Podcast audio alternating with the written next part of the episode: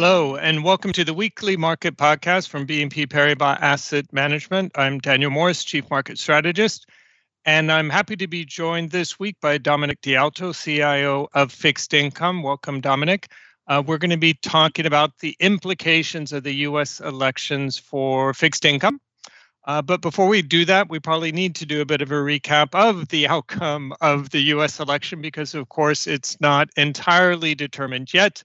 For what it's worth, uh, the odds on some of the betting websites uh, show a high likelihood that ultimately Joe Biden uh, is confirmed as president of the US. It seems that Republicans have retained control of the Senate, though there is the chance with runoffs in Georgia in January that could yet change. Uh, and the Democrats still a majority in the House, but a slightly smaller one than they had before the election. What's been the market reaction so far to all of this? Well, primarily you could call it a reversal of the blue wave trade. So we'd seen initially about a 20 basis point rally in 10 year Treasury yield. So that's partly reversed. Uh, recently, also a decent rally, particularly in high yield credit spreads, big rally in equities. And if we think about the motivation for all of this, uh, uh, several motivations, frankly. So, one, in terms of reversing the blue wave, uh, part of that then was pricing out, taking out the anticipation of really, really large stimulus. If you had had Democratic control of Congress as well as the presidency, so instead of trillions and trillions of dollars of stimulus, we'll likely have uh, rather less. Also, when we think about, in particular, the equity market reaction, uh, along with the stimulus that the Democrats had promised, there was also potentially tax increases that were going to come with that, uh, increased regulation, and some relief perhaps for equity investors that that's much less likely now. We also saw among sectors uh, a reversal of the gains that initially had occurred following the first presidential debate when the odds of a blue wave seemed to be the highest. So big moves in renewable energy, health insurance, small caps, value, pharma, and tech as the landscape looks quite different now than what people had anticipated uh, just a week ago. So, what about the future then? Well, uh, in one sense, the outcome of a divided Congress with Joe Biden as president isn't necessarily radically different than what the outlook would have been if Trump uh, yet wins or, or had won if Congress is divided uh, because with a divided Congress, essentially you have gridlock. It's what we've had over the last two years. Uh, in a sense, that may be the situation that Joe Biden faces. Uh, he will need to work with the Republican Senate if he really does want to pass any legislation. Otherwise, he could be quite hamstrung over the next four years. Of course, all of this depending on what happens uh, with the runoffs in Georgia, if that happens in January. The other thing then we need to think about is uh, if it's going to be less initiatives coming out of Washington, uh, what are the underlying fundamental dynamics in the economy right now, uh, which frankly seem to still be reasonably good. Um, recent non-farm payrolls data surprised positively. You had a pretty large drop in the U.S. unemployment rate. Don't forget, we did have those positive earnings surprises from the third quarter earnings season. Good guidance.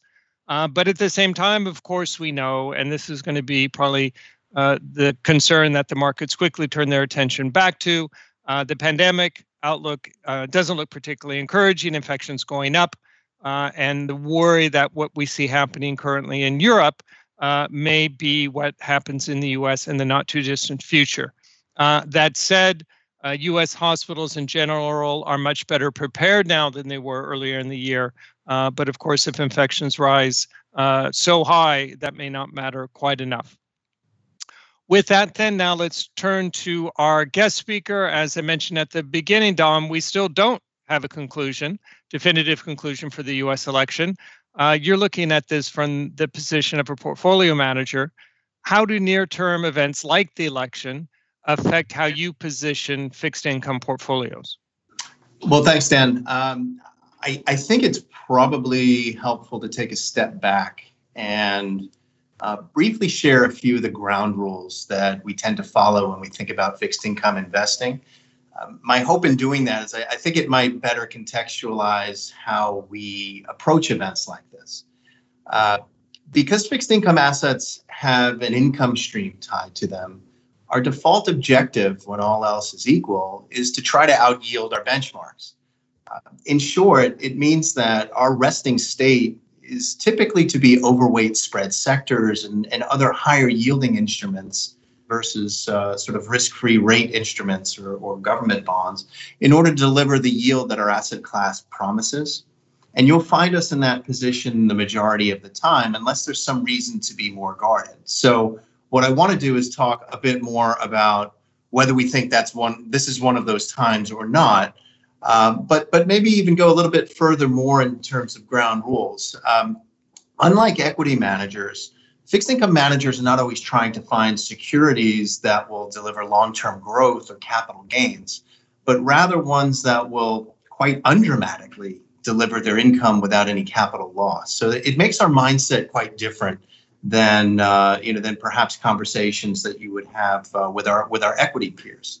Um, Fixed income is also unique in that there are many sub asset classes within it.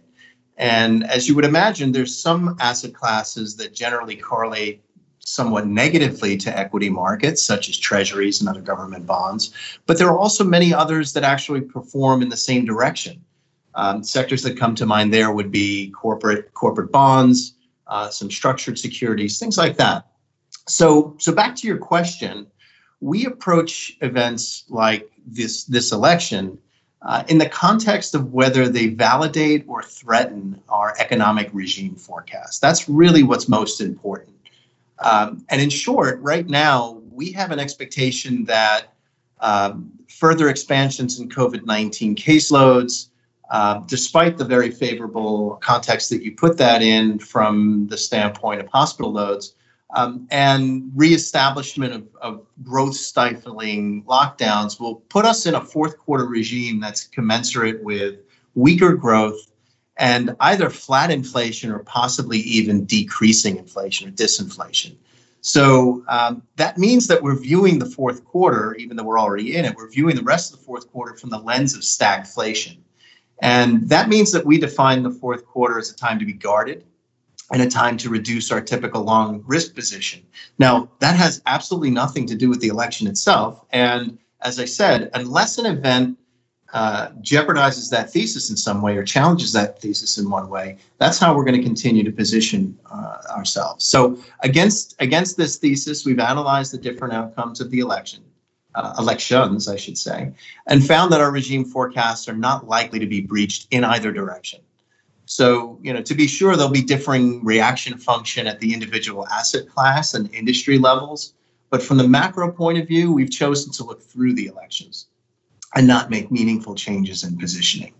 Um, one thing that I would uh, say, you know, in terms of how how our thesis sets up, if we were forced to assign a letter to the global recovery, it wouldn't be V-shaped as I think a lot of people have uh, have posited. Uh, we would instead look at something that probably looks closer to a W, uh, and we think that we're only halfway through that W. So you know, if you're looking at it visually, sort of the peak of the middle of that uh, of, that letter, eh, which means that we think that we're likely due for a bit of a fall. Um, and then, you know, last thing I would say, again, just to kind of say that the election matters less is that, you know, and I'll take some artistic license with a campaign strategy from the Clinton era, uh, which is to say, it's the virus stupid. Uh, at that time, they said it was the economy stupid. But in reality, our view is that COVID has been and will be the driving force behind any changes that we make going forward into 2021. With that backdrop, then, can you explain if the binary outcome scenario of the election changes your longer term view? Well, I mean, first, I'd, I, I would. Uh, I would say that the outcome isn't binary at all. I mean, obviously, uh, economic outcomes would be different if the choice of president was the only one in the ballot box. But the other key race, as I think you mentioned earlier, uh, is for control of the Senate. And you know, the the expectation of a blue wave, as you mentioned, didn't quite materialize as expected. Although I would caveat, we're still counting votes. Um, there is there is clearly a higher probability at this point that the Senate will hold its Republican majority. Um, what that means is that you know two two things that I think offset each other. Uh, on one hand, markets tend to abhor change, right? And, and, and they like when there's partisan gridlock because it means nothing really gets done. And that is typically good for markets. It sounds counterintuitive, but that is the case. Um, on the other side, uh, there is a higher, uh, a heightened market fear that further stimulus is going to be mired by this bipartisan gridlock. Um, we tend to disagree with this fear, um, and uh, you know, at the macro level at least, uh, as I discussed earlier. Uh, but we do think there will obviously be meaningful impacts on individual parts of the economy, uh, which means different uh, sub asset classes, as I mentioned, in the absence of a unified legislative and, and an executive body. But again, going back to the thesis, I, I don't want to lose. I don't want anyone to to sort of lose the context of the bigger picture. When we entered the year, um, our global economic growth forecast, or even if we look at the consensus, was about 2% year over year, with a similar forecast for inflation. We happen to think that that growth would deteriorate as the year progressed. Now, the pandemic hit, and we didn't quite expect that it would happen so quickly, but that was basically how we were positioned. So let's call that the first leg of the W. Um, of course, in April, major central banks and governments around the world delivered emergency monetary and fiscal support policies uh, that created profound support, uh, a profound support structure for assets that had sold off. Central banks had basically declared themselves to be the buyers of last resort in a number of fixed income sub asset classes, and they remain that way. So, as would be expected, we saw a record market rally that started in April, and you know, really all spreads tightened significantly. And I'm going to put that into context a little bit later. Um, and you know, I would just note what's what's different this time is that what took months and months to do in 2008 actually was done in, in days. So let's call that the second leg of the W. Um, you know, just uh, maybe because I'm a fixed income guy and and we tend to look at the negative side of things to put jobs, as you mentioned, in context, in the US alone, we lost about 21 million jobs in March and April due to the shutdowns. And you know, we we've already talked that there were great programs created to support businesses and to retain retain staff, but all of that's already expired. And you know, while we think that there will be stimulus that comes even in a bifurcated uh, legislature, it's not going to be anywhere near as uh, as meaningful as it would have been. Um, so, you know, that means to me that we're set up for the third leg. And that third leg is a down leg where we start to, uh, you know, unfortunately start to see the, the, the deficits that come uh, from, from prolonged uh, shutting down of certain industry and certain economies. Uh, we're also facing a reshutting, so that's certainly not going to bode well. So we would be really, really guarded at this point. And it's not, again, due to the outcome of the election necessarily, but we are fearing, like others, that, you know, because of a bifurcation, uh, whatever policies have put in place, there's probably not going to be a whole lot more. Which gets me back to that, you know, it's it's it's the it's the it's COVID stupid that really it's going to be the timing and and production of a vaccine that's going to make all the difference. Now, a gridlocked US government could mean that large scale fiscal stimulus is not forthcoming, as you mentioned, slowing the US economy. At the same time, a second wave of COVID is leading to renewed lockdowns, as you mentioned, reimposition of restrictions, which could halt whatever recovery we've seen so far. Could these developments then lead to a substantial wave of corporate bankruptcies and defaults? And importantly, what's priced into investment grade and high yield corporate bond spreads? Yeah, I, I think that's the right follow up question, right? Because what I said was that you know while we might not be too concerned so much about the elections, there, there, we are quite uh, concerned about uh, uh, about the virus and uh, the reaction function of you know what we would call a more functioning uh, legislature versus one that's more mired. Um, there is a lot to unpack in that question, so let me let me try and pull apart some of those uh, some of those uh, some of the parts of it. Um, I'll, I'll, I'll, say again, it's too soon to guarantee that the Senate is lost as of as of right now, which is Friday afternoon. Uh, there are still five Senate seats that are too close to call, uh, despite having in some cases upwards of 95% of the vote counted. Um, if, in at least two of those five seats, we already know that there will be runoffs in January due to state laws that require greater than 50% tally. So not all is concluded there either. Um, that said, let's presume for a second that the presumption of the question is uh, is that it will be bifurcated. Um, we articulated about a month ago that it was unlikely that a second stimulus program would be agreed on before the election. Um, now that the election is at least ever so closely moving behind us, we feel confident that some form of fiscal stimulus will be agreed to, despite the fact uh, that we have uh, a Republican Senate if we do. Um, one caveat I'd mention is that you know fiscal stimulus is a very strong motivator for a candidate during an election, but sadly less so after one. Uh, and so while we feel strongly that there'll be a deal, we don't think that that deal will be as significant as the first package, to be sure. Um, additionally, let's not forget that there is there is a monetary aspect to this. Uh, Chair Powell spoke yesterday, uh, talked about the impacts of further lockdowns and limited uh, fiscal stimulus.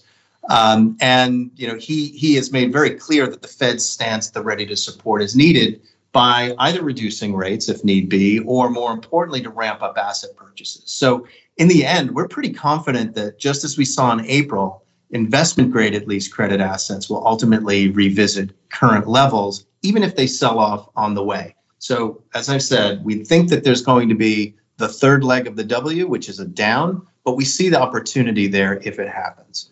Now, specific to your default question, I think it's helpful to highlight the volatility that we've seen, particularly in high yield credit, where the risk of default is more prominent. US high yield spreads weakened to a high of about 1,100 basis points in March, only to tighten back to about 480 basis points today. That's a huge move uh, after these policy interventions and modest reopenings. In Europe, much the same. We went out to 866 and now trade at 465. Now, to put these levels in perspective, the last time we saw spreads this tight was in February uh, when we projected economic growth, the prospects of earnings growth, and more importantly, cash flows were far more positive than they are today. So, again, I'm trying to justify our thesis of the third leg of the W, which is for spreads to widen. Um, unfortunately, the, the consensus for global growth now is probably in the minus 5% or so year in year range. Yet current pricing in these credit uh, in credit default expectations uh, would suggest less than 2% default rate. Now, this is despite the big three rating agency consensus forecast of more than 5% over the next 18 months. So, in short, we believe that in particular, high yield credit spreads are greatly at risk. And uh, uh, expected default rates will likely be higher than they currently are. Um, so, so we're very, very concerned about high yield. But that said, while most of our concern uh, in that space is focused on high yield, uh, we do continue to believe that there's reasonable risk reward characteristics uh, in the investment grade side of the sector. So there, obviously, we don't normally see meaningful default defaults. Every now and then there'll be a jump to default, but um, uh, and and further to that answer, I would say that you know there are of course some sectors that are at greater risk. Uh, right now, I think we should be considering the risks that are facing you know travel, lodging, entertainment, energy. Uh, but by the same token, uh, there are other areas like gold miners, healthcare, consumer staples that uh, you know that certainly I think uh, offer value at this point. And if spreads widen in in writ large, they will present greater opportunities. I'd also point out that there are some companies that haven't levered up very much as, as others have, and it's those areas that we continue to see modest value. Okay, well, thank you very much, Dom, for sharing your perspective with us. If I can try to summarize what Dom has said, uh, primarily for the fixed income team, looking through the elections at this point and thinking about the longer term outlook for the economy, uh, and if we have to pick a letter to describe what we're going through, it's uh, much more likely a W than a V. And at this point, looking at another leg down as opposed to a continuation of the up part. So, with that perspective, and looking particularly at uh, credit spreads, high yield spreads, uh, at this point appearing perhaps rather too low, default expectations too low, uh, and anticipating you may see a widening over the next several months. But at the same time, knowing on the other hand the Fed is ready to support the economy, to support the markets, uh, that that will likely turn out to be an opportunity. Timing always uncertain. What happens with the vaccine certainly crucial. So at this point, rather more guarded uh, and waiting for those opportunities to present themselves.